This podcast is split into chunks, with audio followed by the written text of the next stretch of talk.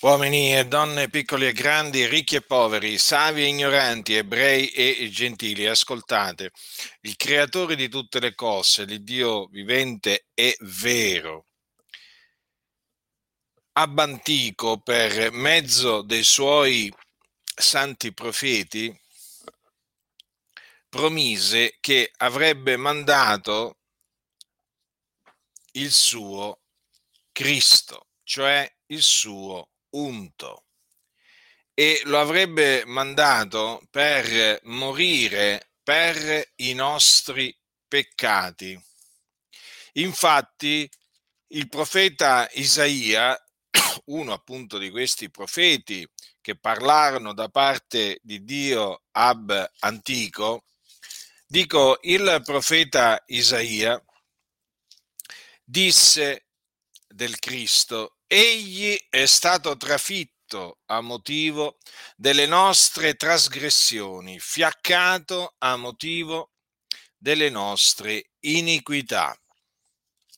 Ed ancora disse, sempre del eh, Cristo, ha portato i peccati di molti. Dunque, questo è quello che avrebbe compiuto il Cristo, cioè sarebbe morto per i nostri peccati, avrebbe portato i nostri peccati nel suo corpo. Non solo sarebbe morto, ma sarebbe anche eh, risuscitato. Infatti, il Dio per mezzo di Davide, che era profeta, preannunziò quest- la risurrezione del Cristo in questi termini, dicendo tu non permetterai che il tuo santo vegga la corruzione. Ed anche con quest'altre parole preannunziò la resurrezione del Cristo. Tu sei il mio figliuolo, oggi ti ho generato. Dunque queste parole profetiche preannunciavano un'opera di redenzione e queste parole profetiche si sono adempiute nella pienezza dei tempi. Si sono adempiute in Gesù di Nazareth. È lui infatti il Cristo che Dio aveva promesso ab antico. In lui si adempirono queste parole come anche le altre parole che Dio aveva fatto pronunziare sempre su il Cristo. E dunque Gesù di Nazareth morì per i nostri peccati e risuscitò dai morti. E dunque vi annunzio la buona novella che Gesù è il Cristo. Egli è morto per i nostri peccati secondo le scritture. Fu seppellito e risuscitò il terzo giorno secondo le scritture. E dopo essere risuscitato apparve ai suoi discepoli. Dunque questa è la buona novella. Che Dio nella sua grande misericordia ha mandato ad effetto dopo averla promessa ab antico. E dunque vi dico questo, ravvedetevi e credete nella buona novella che Gesù è il Cristo al fine di essere salvati dai vostri peccati, perché siete schiavi dei vostri peccati, in quanto chi commette il peccato è schiavo del peccato. I vostri peccati vi saranno rimessi, perché di lui attestano tutti i profeti che chiunque crede in lui riceve la remissione dei peccati. Sarete giustificati, perché la scrittura dice il giusto vivrà per fede, e quindi sarete riconciliati con Dio per mezzo di Cristo Gesù. Sì, riconciliati perché al momento attuale siete nemici di Dio nella vostra mente e nelle vostre opere malvagie. Quindi ravvedetevi e credete nella buona novella che Gesù è il Cristo. Dio ha stabilito che questo vi sia annunziato, cioè che vi sia annunziato il ravvedimento e la buona novella.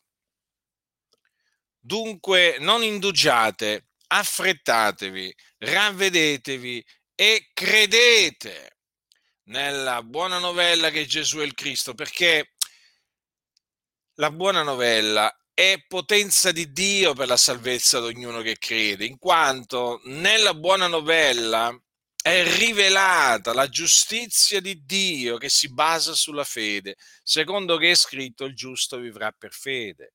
Quindi voi che siete sotto il peccato, sappiate che c'è solo una maniera affinché voi possiate essere giustificati da Dio. Non potete autogiustificarvi. Avete bisogno di essere giustificati da Dio. E questa giustificazione la si ottiene per grazia mediante la fede nella buona novella. Dunque, ravvedetevi e credete nella buona novella che Gesù è il Cristo. Voi direte, ma allora non costa niente? Allora è tutto gratuito? Certo, è tutto gratuito, perché così Dio ha stabilito affinché l'uomo non si glori nel suo cospetto e quindi affinché chi si gloria si glori nel Signore perché nel momento in cui la salvezza è per grazia, l'uomo non ha niente di cui gloriarsi nel cospetto di Dio una volta che l'ha ricevuta. Questa salvezza è stata acquistata da Cristo Gesù mediante la sua morte, mediante la sua resurrezione. E dunque non potete guadagnarvela, non potete meritarvela perché per grazia di Dio.